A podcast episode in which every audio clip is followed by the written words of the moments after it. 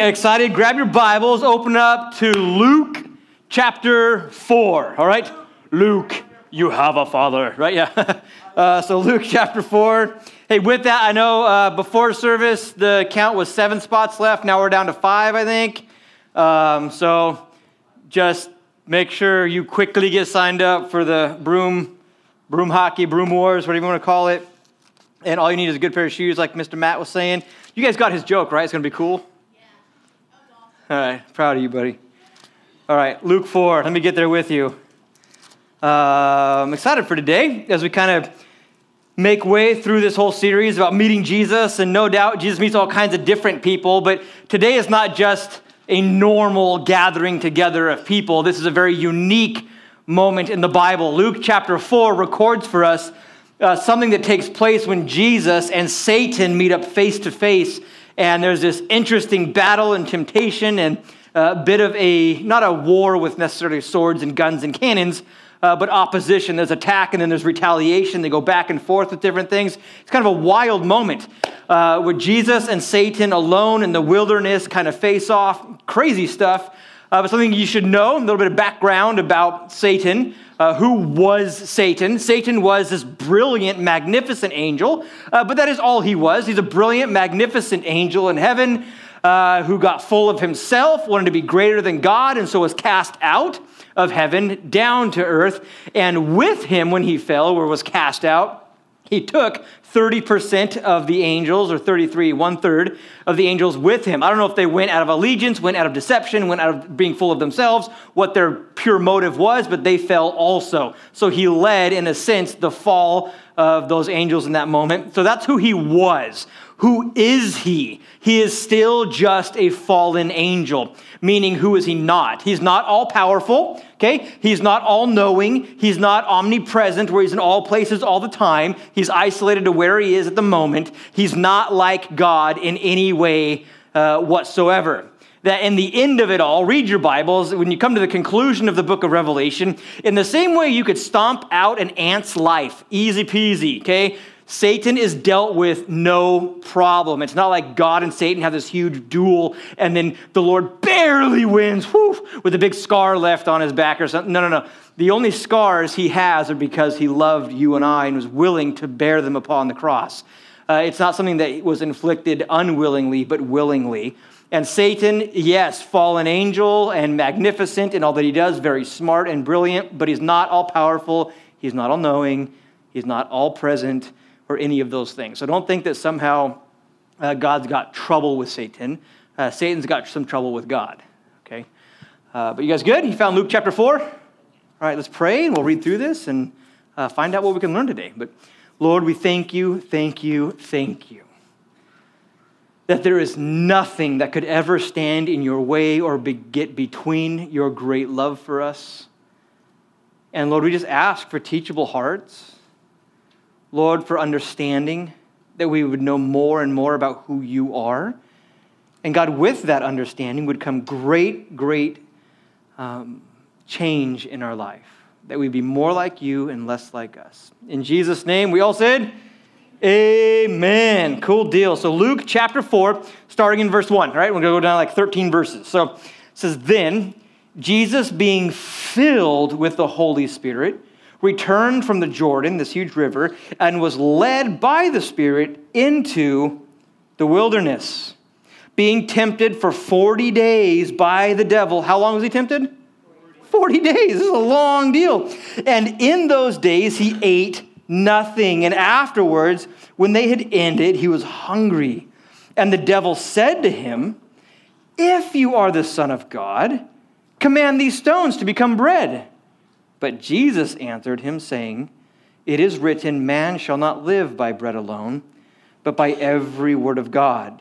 Verse 5 Then the devil, taking him up on a high mountain, showed him all the kingdoms of the world in a moment of time.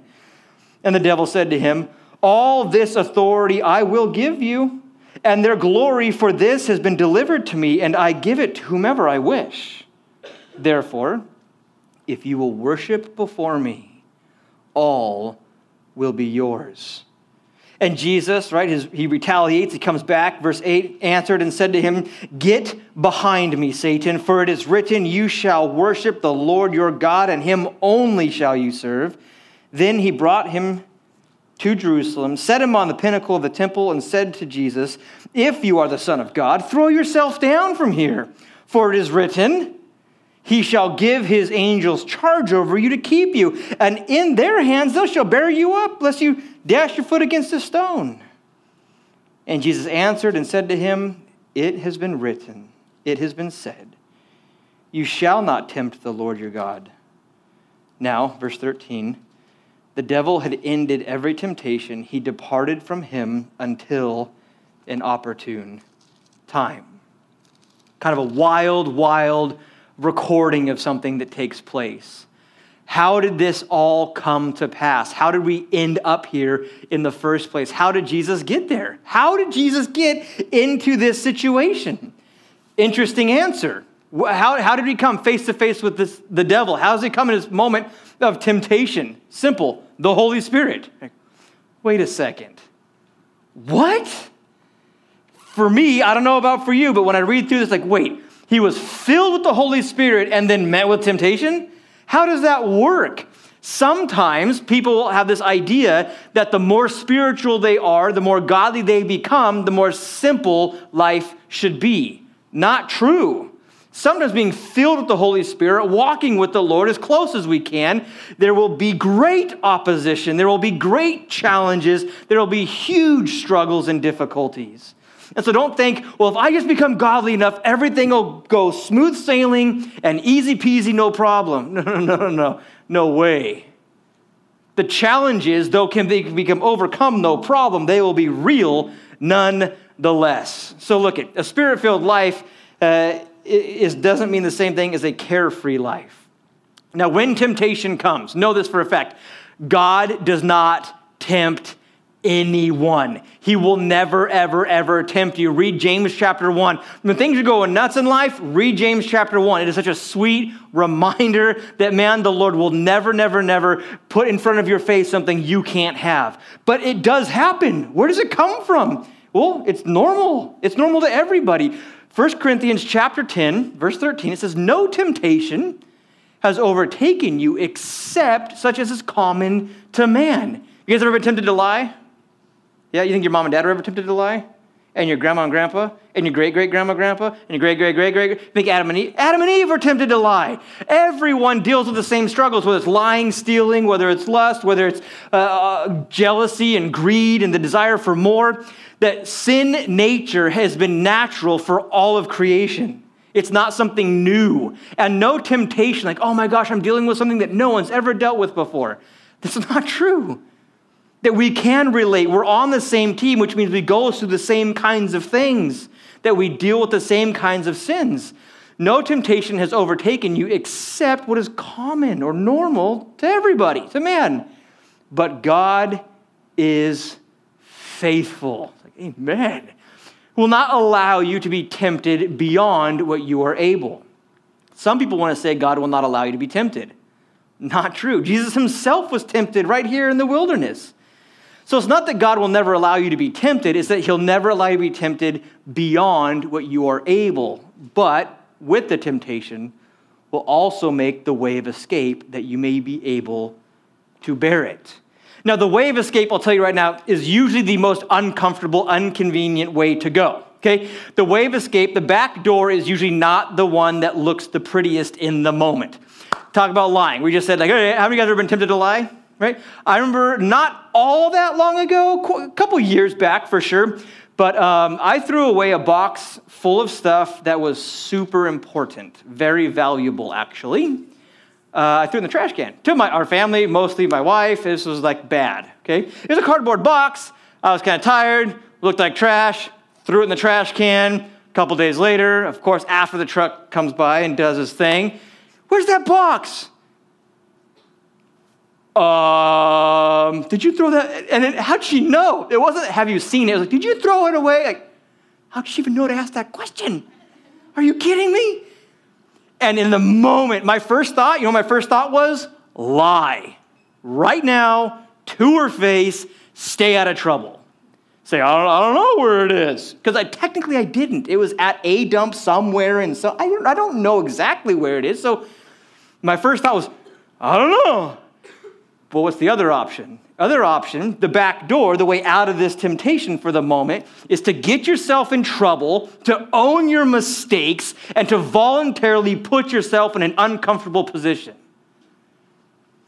The back door out of your temptation is never the most convenient, but it is always the right one what God truly desires for your life unity and peace and joy and a future and a hope is never through the door of temptation. It's always through the back door that sometimes and most often is very uncomfortable for the moment, but leads to life and truth. So there's no temptation that's ever overcome us that's other than what's normal to man, but God is faithful. Praise the Lord, He's faithful. He'll always create a way out. Whether you have to literally run out of a room because people are doing horrible things, or you just have to t- make a different decision than you naturally would make, but there's always a way out. You guys are familiar with the guy Job in the Bible? You might think his name is Job if you look at it. Uh, his name is Job. Uh, interesting guy. The Lord uses him to teach some incredibly powerful lessons, both about God to Job and about faith in God to Satan. Job makes it through this wild, crazy, gnarly situation where Satan is tempting him and destroying his life. And what happens? Job realizes and learns some great, um, amazing things about the Lord. And Satan learns about how great our faith in God actually is.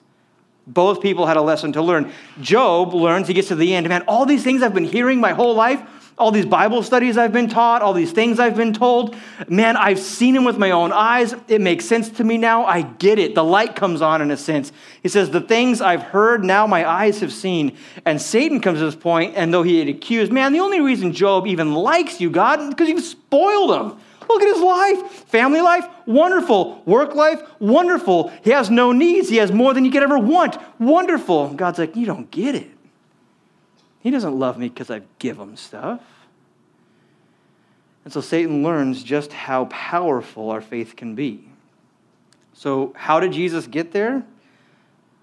The Lord took him there, the Holy Spirit took him there. Where is here? Where did he go?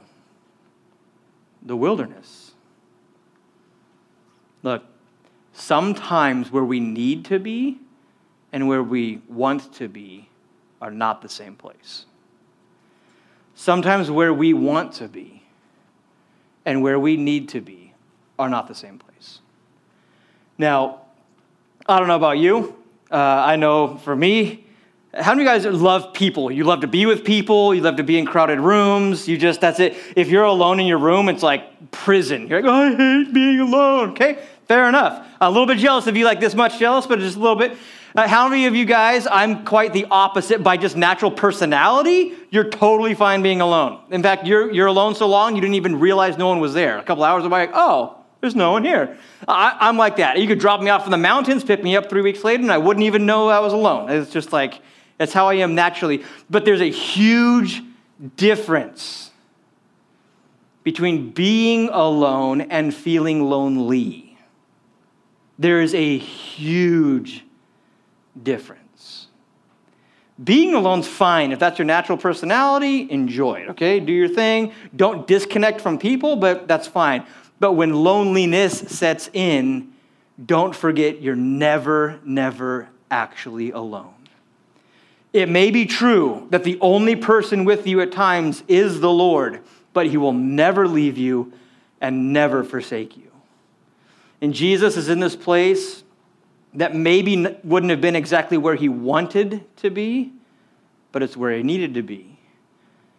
He's in the wilderness, he's alone. There's no one else there but him, the Holy Spirit, and Satan. Some neat things, though, happen in the wilderness. You read the Bible, it's a theme. God uses the wilderness to, to grow people in very unique ways the children of Israel, you know, they were enslaved by Egypt and Pharaoh. And then, do you guys know who God sent to free them? Let my people go. Well, who was it? Moses. Moses. Good job. And then after they're set free, where do they spend the next 40 years? Anybody know? Wilderness. The wilderness. But out of that comes a generation ready to step into God's promises. Or John the Baptist, wild guy, lives, guess where he lives for a while? Wilderness, good job. Eating on grasshoppers and honey, uh, wearing stuff made out of camel skin, kind of a wild guy. But here's the deal prepared for an amazing work. He begins to lay the way for what Jesus begins to do. Or you fast forward the Bible a little bit, the Apostle Paul. People know that he was a, a serious follower of Judaism to the point of destroying people and committing his life to pursuing people who were against it. And this guy changes everything he believes in, puts his faith in Jesus Christ, becomes a Christian.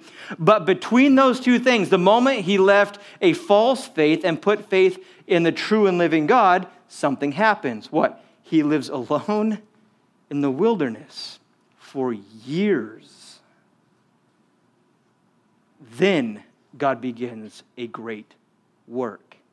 People always want to see amazing things happen in life, but they never want to spend the time letting God prepare them for it. People always want to see amazing things, but they're usually not willing to let God prepare them for it. So, where's Jesus at? The wilderness. And here's a fun thing 40, 40 days. I don't know about you, that's a long time. You ever been bothered by your brother or your sister? Someone just like irks you, doesn't go right? Power goes out for an hour and you think you're gonna die? Like, I don't know, whatever it is. 40 days, that's a long time. And what we get to see just a tiny little glimpse of is the last three things Satan tempts Jesus with. What was going on the first 40 days? I don't know. I don't know what they are. They're not recorded, they're not written down for us. But the end conclusion we get a glimpse of, and it's pretty awesome. It's amazing. But what we're to learn right now for the moment is this that great temptation is to be countered by great retaliation. All right? Everybody say retaliation. retaliation. Boom. Now, we don't mean the fleshly anger, like if someone hits you, you want to hit them back. If your brother or sister breaks your stuff, you're going to break their stuff. This means to meet the spiritual battle in the moment. Look at things come up, you come back at it. Temptation rears its ugly head, you run out the door or you beat it with a Bible verse, but you don't give in to it. You stand strong. Jesus stands strong while meeting Satan in the wilderness.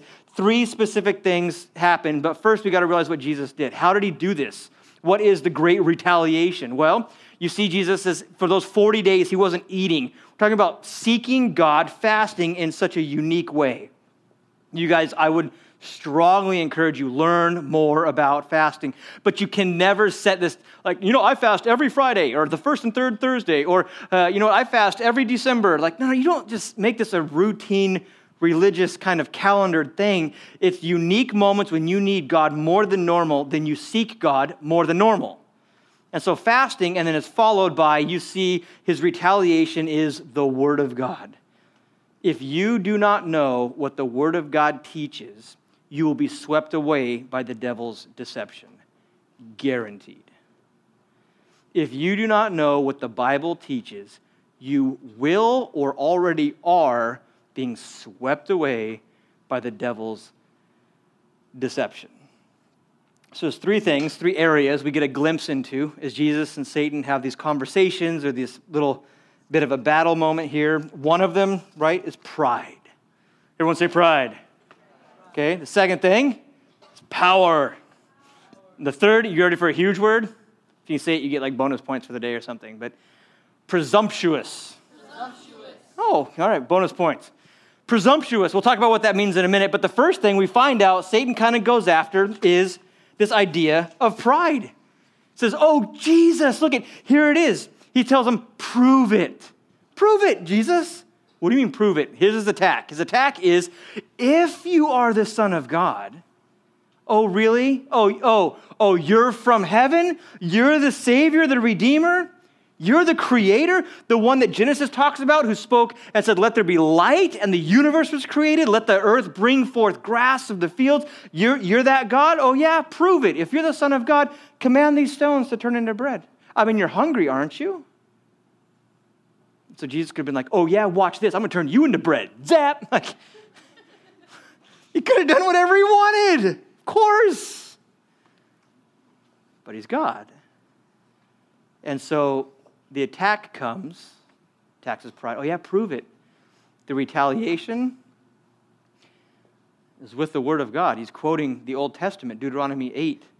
Says, Man shall not live by bread alone. It's not about the moment. We cannot, guys. I know it's junior high, you're surrounded by all kinds of friends, opportunities, temptations, but starting now, you cannot live for the moment. But I'm hungry. Get past the moment. But I want that. But I like him. But I like her. But I want. But get past the moment. There's more to life than the temporary satisfaction that a few minutes may give. Man shall not live by bread alone, but by every word of God.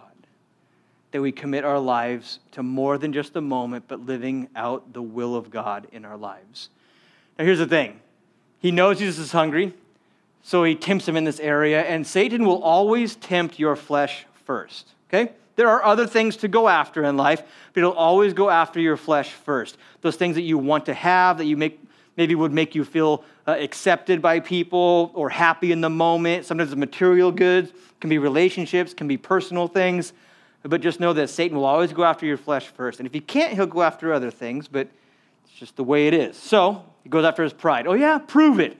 Second thing, if you remember what it was, the power, right? We're talking about authority. He totally questions Jesus' authority, assuming he doesn't have any, actually. But before we jump into this, you got to know something about Satan. A lot of people don't quite wrap their mind around this part. That, yes, God is in control of everything. Who's the King of Kings and Lord of Lords? You know his name? Jesus. That's right. But uh, who's in control of this world right now? Satan. Satan. Very good. Okay, something you got to know about Satan, the devil.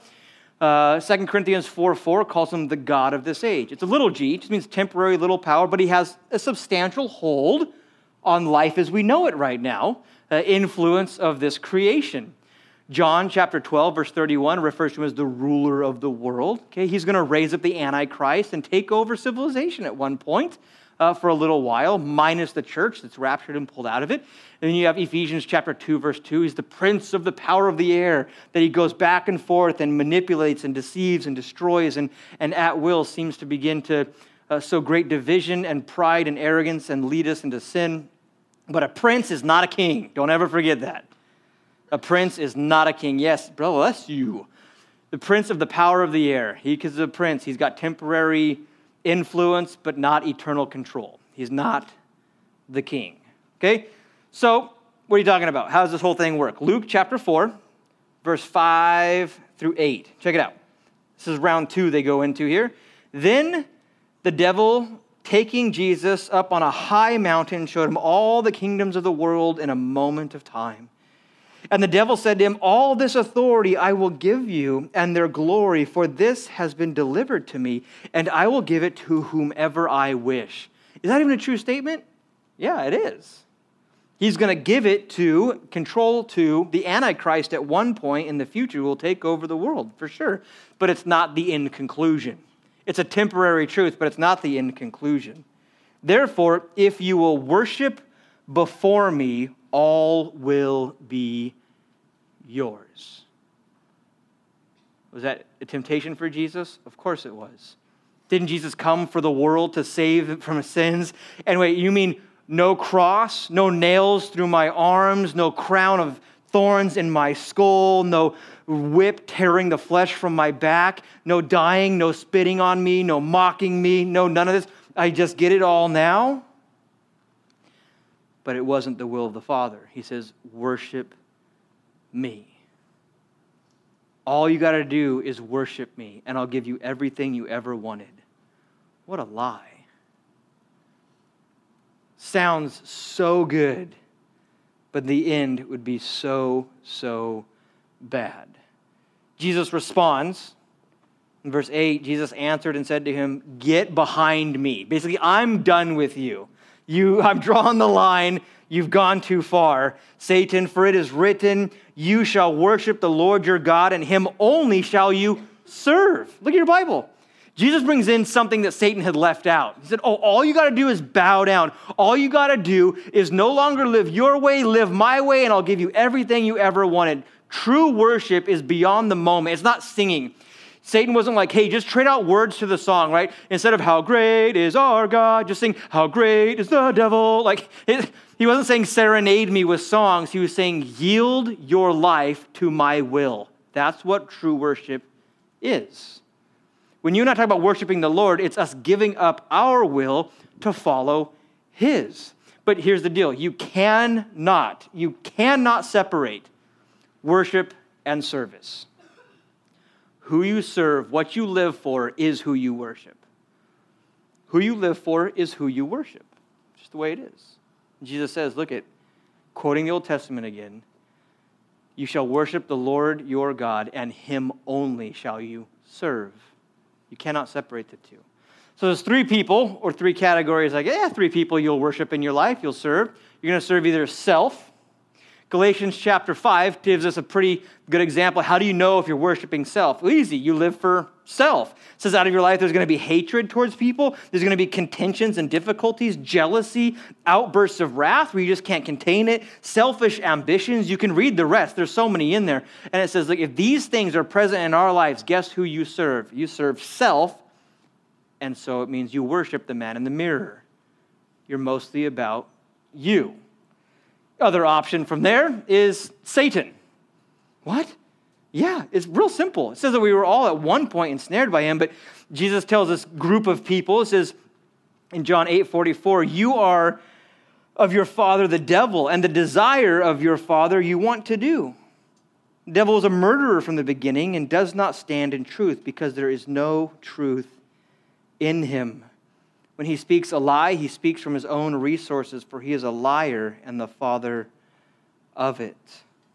Kind of crazy. What's the third option? Simple. the best option. The Savior.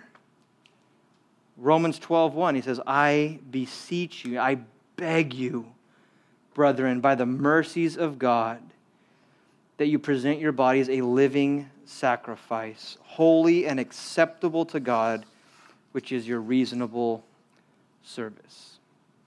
So, pride comes up, right? Oh, yeah, you're the Son of God. You've come from heaven to save the world. Prove it. Come on, you're the creator. Turn the rocks into bread. I dare you. And then he questions his power and his authority. I'll give you everything you came for. It's like, hello. Like, I know you have a little bit of power right now, but you're talking to the King of Kings. Come on. I'm taking it all back in the end, anyways. What's going on here? Worship was being questioned. And then there's that whole presumptuous to presume something. What does to presume something mean? It makes to uh, assume you have the rights to something without actually knowing it. It means to take or to do something without permission. You guys ever borrowed something without asking for it and found out you probably should have asked for it first? It's like, trouble, right? Try it. When your dad goes to sleep tonight, just borrow 20 bucks out of his wallet without asking, and then just assume that you'll pay him back later, right? You didn't do that, right? Okay, good. thought you said you did do that. Bad idea. Or you go borrow, you guys have all seen that movie. Uh, what's the baseball movie? Sandlot. He borrows the baseball from his stepdad. Bad idea signed by Babe Ruth, knocked out of the park, eaten by a dog, kids dead. So, what is this whole thing about being presumptuous? He tries to get Jesus to be presumptuous. Take a look. Luke chapter 4, starting in verse 9. Then Satan brought Jesus to Jerusalem, set him on the pinnacle of the temple, and said to him, If you are the Son of God, throw yourself down. Go ahead. Imagine I take you up on top of the church. It's like, oh yeah? Jump. Like, wait, what? Excuse me? Just jump? Jump. For, isn't it written? Verse 10 For it is written, Jesus, right? Doesn't the Bible say that God will give his angels charge over you to keep you? They're going to keep you safe, right? And it's written somewhere else in the Bible. Isn't it wild how much Bible Satan knows? Interesting. Satan probably looks a lot more like a Christian than most people do. He's not stupid. He's very sly, very smart. Eh, he says, and not only, didn't, didn't the Bible tell you that God's going to keep charge over you, give the angels to keep you and protect you? And verse 11, in their hands they shall bear you up so you, you don't dash your foot against a stone. Jump. Go for it, Jesus. Just, isn't God going to take care of it all, anyways? And Jesus answered and said to him, It has been said, It's also been written. Remember, there's the attack, it is written, and then there's the retaliation. You shall not tempt the Lord your God. Doesn't God love me? Oh, he loves you. So I'm just going to jump out of an airplane without a parachute and he's going to save me, right? No. Doesn't he love me? Yes. That's why he gave you a brain to use so you don't jump out of an airplane without a parachute. Can I go bungee jumping without a cord? You sure can. You'll just die. Doesn't he love me? Yes, we're back to the brain thing again. Like, come on. But some people, now that's, no one would ever do that. No, no, no, they wouldn't. But they just assume I can just be lazy and not care my whole life and it'll never catch up with me. Wrong.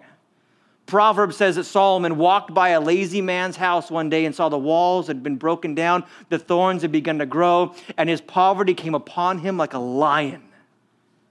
Don't just think, oh, I'm just going to, whatever, life doesn't matter. It will come upon you so hard and so fast, and there's nothing you can do about it.